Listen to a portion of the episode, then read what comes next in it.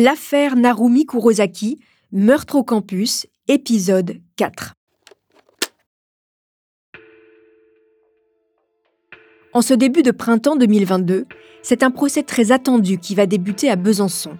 Six ans après la mort de l'étudiante japonaise Narumi Kurosaki, son meurtrier présumé, Nicolas Zepeda, va devoir répondre de ses actes devant la cour d'assises du Doubs. Pendant 11 jours, toute la ville va vivre au rythme de ce procès. Les hôtels ont été pris d'assaut. Des reporters de nombreux médias français, du Chili et du Japon ont fait le déplacement pour cet événement judiciaire digne d'un congrès international. Il faut dire qu'au Japon, les meurtres de sang sont extrêmement rares, encore plus sur une jeune femme.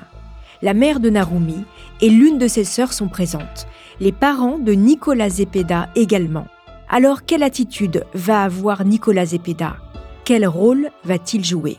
Vous écoutez Homicide, je suis Caroline Nogueras.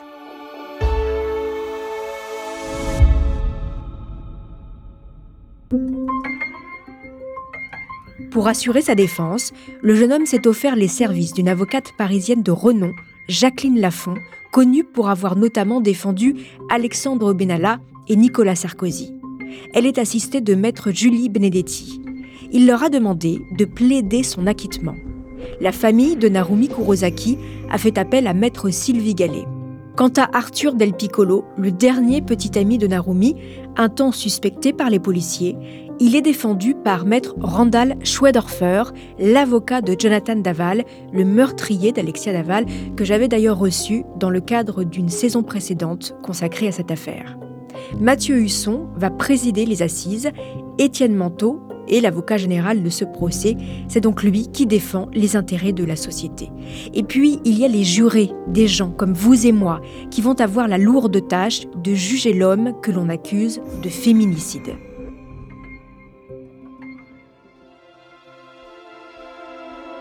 Mais avant de poursuivre, je vous invite à une petite pause. Restez avec moi pour connaître les coulisses de ce procès hors du commun.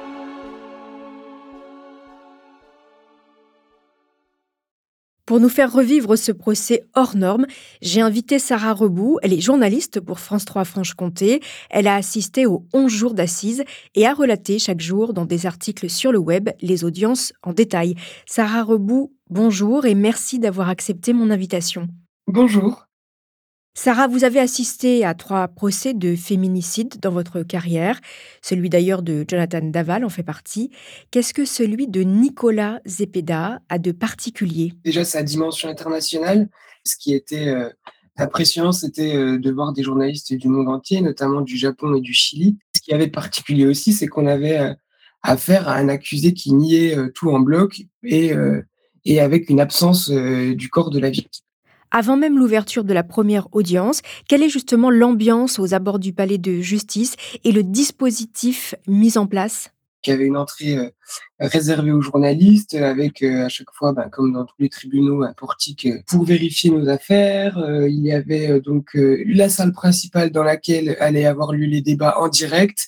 Il y avait environ 10 places réservées à la presse, plus des places réservées au public. Le public qui est d'ailleurs venu très nombreux et de plus en plus nombreux au fil des jours. Il y avait euh, trois interprètes euh, pour euh, Nicolas Zepeda, donc qui traduisait en direct de l'espagnol au français, et il y avait aussi trois interprètes qui traduisaient en japonais pour que la famille de la victime, donc sa mère et la mère et la sœur de Narumi Kurosaki qui étaient sur place, puissent également comprendre tout ce qui se passait. Comment se présente Nicolas Zepeda? On rappelle qu'il vient de passer un an et demi derrière les barreaux à l'isolement. Quelle est son attitude dès les premières heures du procès? Alors, son attitude, elle est assez euh, intrigante. Il est toujours apparu sur les, images euh, qu'on a vues de lui euh, habillé, voilà, en costume ou en tout cas assez classe, on va dire. Mais on s'attendait à voir, après deux ans de détention dans un pays qu'il ne connaît pas, en isolement total des autres détenus, euh, on s'attendait à voir quelqu'un, je sais pas, peut-être euh, qui avait maigri. Euh, moi, j'ai pas vu de différence entre entre le moment où il était au Chili et ce moment-là. Et on s'est fait la remarque avec plusieurs journalistes d'ailleurs, se dire, bah en fait, qu'il n'avait pas pas changé physiquement. Mmh. Et il avait l'air physiquement, en tout cas, de se porter plutôt bien, alors qu'on sait que ça que sa, sa détention est, quand même assez rude. Alors le premier jour du procès est justement consacré à la personnalité de Nicolas Zepeda. Ses parents sont appelés à témoigner à la barre et ils défendent farouchement l'innocence de leur fils. Quel portrait dépeignent-ils de ce jeune homme? On a tout de suite commencé du coup avec ce portrait de Nicolas Zepeda fait par son père notamment et sa mère qui étaient, euh, qui étaient sur place. Il y a aussi deux lettres qui ont été lues. C'est des lettres qui ont été écrites par les sœurs jumelles de Nicolas Zepeda. Clairement, euh, au premier jour du procès, à la fin de la journée, on est sur euh, un portrait d'un accusé enfant prodige, Ouais, voilà, d'un accusé à tort qui est victime d'une erreur judiciaire, qui est un camarade euh, euh, et un ami euh, exceptionnel, qui est un fils exceptionnel, qui a toujours tout fait pour ses sœurs, qui était quelqu'un de qui ne s'est jamais énervé, qu'on n'a jamais vu en colère. Mmh. Et certainement très troublant quand on sait le, caractère manipulateur, jaloux et possessif dépeint pendant les, six années d'instruction. Tous les jours amène son lot d'éléments à charge justement contre le jeune homme, lui reste dans sa ligne de défense. Je pense notamment au témoignage du policier, le chef de l'enquête David Borm, que vous racontez dans l'un de vos articles. Pouvez-vous nous raconter des exemples de ce qu'il raconte justement sur le début de l'enquête? Alors, euh, c'était très intéressant cette déposition de l'enquêteur David Bourne, qui d'ailleurs était le, même enquêteur sur, euh, sur l'affaire de Jonathan Daval. Hein. Il, va raconter chronologiquement l'enquête depuis le début, euh, où les amis de Narumi Kurosaki sont venus au commissariat pour, pour bah, expliquer qu'ils étaient très inquiets, qu'ils n'avaient plus de nouvelles, jusqu'à en fait jusqu'à la, demande d'extradition, en tout cas jusqu'aux auditions de, de Nicolas Zepeda. Là, ça, a été un moment assez fort pendant le procès puisqu'il a repris tous les témoignages des étudiants qui ont entendu les cris survenus la nuit de la disparition de la victime. Il reprend cette phrase marquante hein, qui est dite par une étudiante qui dit on dirait que quelqu'un est en train de se faire assassiner. Il explique toutes les démarches qui ont été faites dans la chambre de la victime. Euh, il est revenu aussi euh, bah, sur le cas d'Arthur Del Piccolo, qui est le petit ami de Narumi Kurosaki au moment de sa, disparition. Euh, c'est ce garçon-là qui est venu avec les enquêteurs. Dans les temps forts du procès, il y a aussi ce sixième jour où la maman de Narumi, Précisons donc qu'elle est venue en France avec l'une de ses filles, qu'elle est divorcée. Eh bien, cette maman qui vient à la barre raconter qui était Narumi. Nos confrères du Monde ont même titré Une mère et 3h30 de douleur. Vous-même, dans vos articles, vous racontez le témoignage déchirant de cette mère qui serre contre son cœur la photo de sa fille. Que retenez-vous, Sarah, de ce témoignage poignant? La douleur, hein, c'était bouleversant, clairement. Euh, c'était une souffrance. Euh, moi, j'ai dit que la souffrance avait inondé la cour en ce septième jour de procès. C'était, c'était poignant. C'était, en fait, on, la famille est dévastée. Ça fait cinq ans qu'ils, n'arrive, qu'elle n'arrive pas à se reconstruire, puisque évidemment, ils n'ont aucune idée de savoir euh, où se trouve Narumi Kurosaki. En fait, on a vu une petite, une petite dame s'avancer à la barre totalement défaite. Hein. On, s'est demandé au début si elle allait réussir à parler, en fait. Qu'est-ce qu'elle raconte? Bah, Elle explique que, bah, que Nicolas Zepeda était quelqu'un qui allait jusqu'au bout quand il avait envie de, de, quelque chose. Euh, elle raconte aussi la pression qu'il mettait sur la, famille. La sœur aussi, la sœur de Narumi Kurosaki, euh, dit euh, Quand j'ai réalisé que ma sœur avait vraiment disparu, j'ai tout de suite pensé à Nicolas Zepeda. Parce qu'il faut préciser une chose, c'est que Zepeda a vécu au Japon dans un studio avec Narumi et donc il voyait très régulièrement euh, la mère et les sœurs de Narumi. Pendant plusieurs mois, euh, il y a eu euh, une vie de couple sous le même toit, dans l'appartement d'ailleurs qui était loué bah, pour les études de, Narumi. La mère d'ailleurs de Narumi Kurosaki explique que bah, en fait, elle n'était pas elle n'était pas trop d'accord pour que Nicolas Zepeda vienne vivre ici, puisque c'était un tout petit appartement euh, d'étudiante. Euh, enfin voilà, on comprend rapidement que euh, la mère de la victime voit, voit un malaise dans cette relation et elle explique aussi tout ce que sa fille lui a dit et lui a rapporté, puisqu'apparemment elles étaient très proches.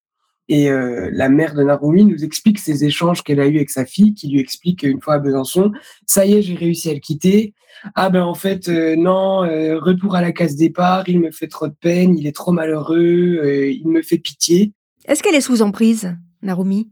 Selon les, psychologues qu'on a entendus le dernier jour du procès, Nicolas Zepeda est quelqu'un qui a une, une grande propension à la manipulation, donc on peut considérer que qu'en tout cas Narumi était prise au piège Mmh. de du chantage affectif, j'imagine que que Nicolas Zepeda était capable de de lui faire, quoi.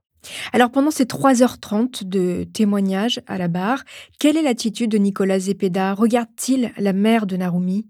Nicolas Zepeda, il regarde à chaque fois tous les interlocuteurs, comme s'il était spectateur en fait, heu, si c'est le président Mathieu Husson qui parle, il se tourne, il regarde le président de manière très attentive. Si c'est la mère de Narumi, il la regarde de manière très attentive. Parfois, il prenait des notes, heu, notamment pendant la déposition de l'enquêteur David Borne.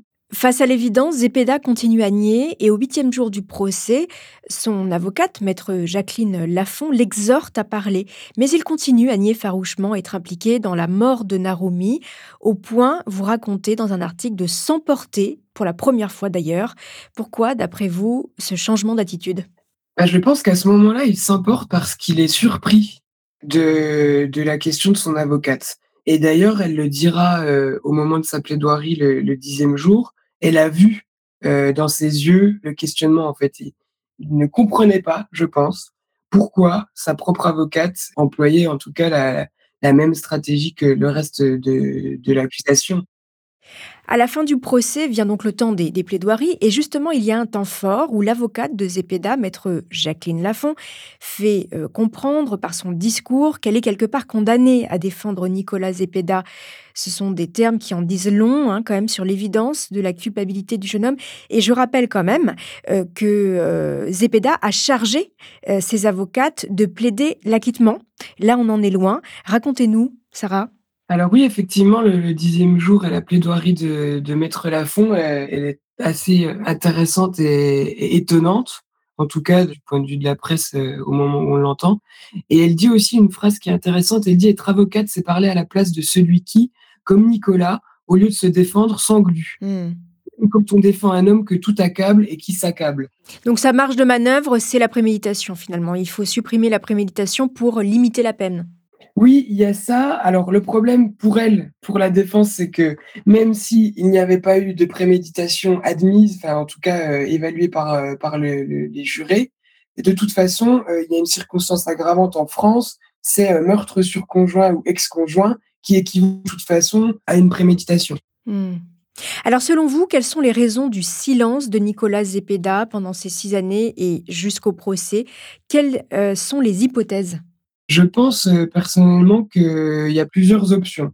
Soit Nicolas Zepeda a conscience de ce qu'il a fait et l'a caché à tout le monde. Donc soit ses parents, tout au long du procès, ont découvert, heu, entre guillemets, les vraiment les détails et ont commencé à s'éloigner, en tout cas à comprendre ce que leur fils avait potentiellement fait.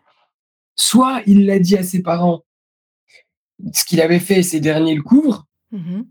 Ce qui est une option, heu, aussi. Heu, parce que l'attitude des parents a été, heu, signalée d'ailleurs pendant le procès, notamment par Étienne Manteau, l'avocat général. À chaque interruption de séance, les parents, allaient parler avec, Nicolas Zepeda et d'ailleurs dans la plaidoirie d'Étienne Manteau, c'était intéressant puisqu'il a repris, une phrase, c'était, «Les parents viennent à chaque interruption, remobiliser leur fils comme pendant un combat de boxe». Mhm. Et la troisième thèse, heu, ce serait, bah, potentiellement un déni, heu, un déni total de ce qu'il a fait. Enfin, qu'il refuse même de s'avouer, heu, ce qu'il a pu faire. Mhm. Une sorte d'amnésie de ce qu'il aurait fait. Vous avez posé sur votre fil Twitter des questions aux Chiliens qui vous ont suivi euh, en nombre euh, lors de ce procès. Vous vous demandez si euh, justement Nicolas Zepeda aurait été jugé coupable dans son pays. La réponse est étonnante. Est-ce que vous pouvez nous en parler? Oui, il y a beaucoup de Chiliens qui ont répondu à cet appel, d'ailleurs, j'étais assez étonnée. Daniela, par exemple, une Chili une Chilienne m'a expliqué, et m'a dit que nous pensons que s'il avait commis un tel crime dans notre pays, il serait libre, car Nicolas est issu d'une famille aisée. C'est Mhm. ainsi que les choses se passent ici. Heu, on a aussi, heu, Paz, une cinéaste de 32 ans, qui dit: «Nicolas Zepeda est un jeune homme de la haute société. Au Chili, nous avons quelques cas similaires où des enfants riches commettent des crimes et sortent libres à cause des contacts de leur famille. Il serait libre, c'est pourquoi il agit avec une telle désinvolture». Hmm, C'est il intéressant. y a et il y a plusieurs témoignages comme ça, hein. Finalement, après six ans d'enquête, dix jours de procès, cinq heures de délibéré, le verdict tombe. Nicolas Zepeda est donc condamné à 28 ans de prison pour l'assassinat de Narumi Kurosaki. Quelle est l'attitude du Chilien à l'énoncé du verdict? À l'énoncé euh, même, aucune, aucune réaction. Aucune réaction, il est dans son box, euh, il est assez stoïque comme tout au long du procès. Et ensuite, la salle se vide, enfin, il y a euh, l'audience en civil pour les dommages et intérêts qui se poursuivent devant lui. Et ensuite, là, on le voit euh, essuyer ses, ses, yeux avec euh, un mouchoir. Donc, on considère qu'il est en train de pleurer. mais voilà, il n'y a, y a pas, de, pas une grande réaction, on va dire. Mmh. Oui, alors précisons qu'il a fait appel. Ah, c'est ça, exactement. C'est quand même une précision importante parce que cela signifie que tout le procès sera rejoué. Je ne sais pas si si la sœur et la, maman de Narumi Kurosaki seront à nouveau euh, présentes en France. Mais voilà, c'est vrai que quand, quand cet appel a été prononcé, euh, j'ai tout de suite eu une pensée pour, euh, pour elle parce que je pense que ça va encore être quelque chose d'horrible parce qu'on sait qu'un procès, c'est pour les victimes toujours quelque chose d'infernal qui les replonge dans des traumatismes vraiment profonds. Mm. Et peut-être euh, peut-être aussi une lueur d'espoir qu'un jour ce garçon se mette à parler. Je pense qu'ils sont beaucoup euh, à l'espérer, effectivement. Mm. Merci beaucoup Sarah Rebout d'avoir accepté mon invitation. Je rappelle que vous êtes journaliste web à France 3 Franche-Comté.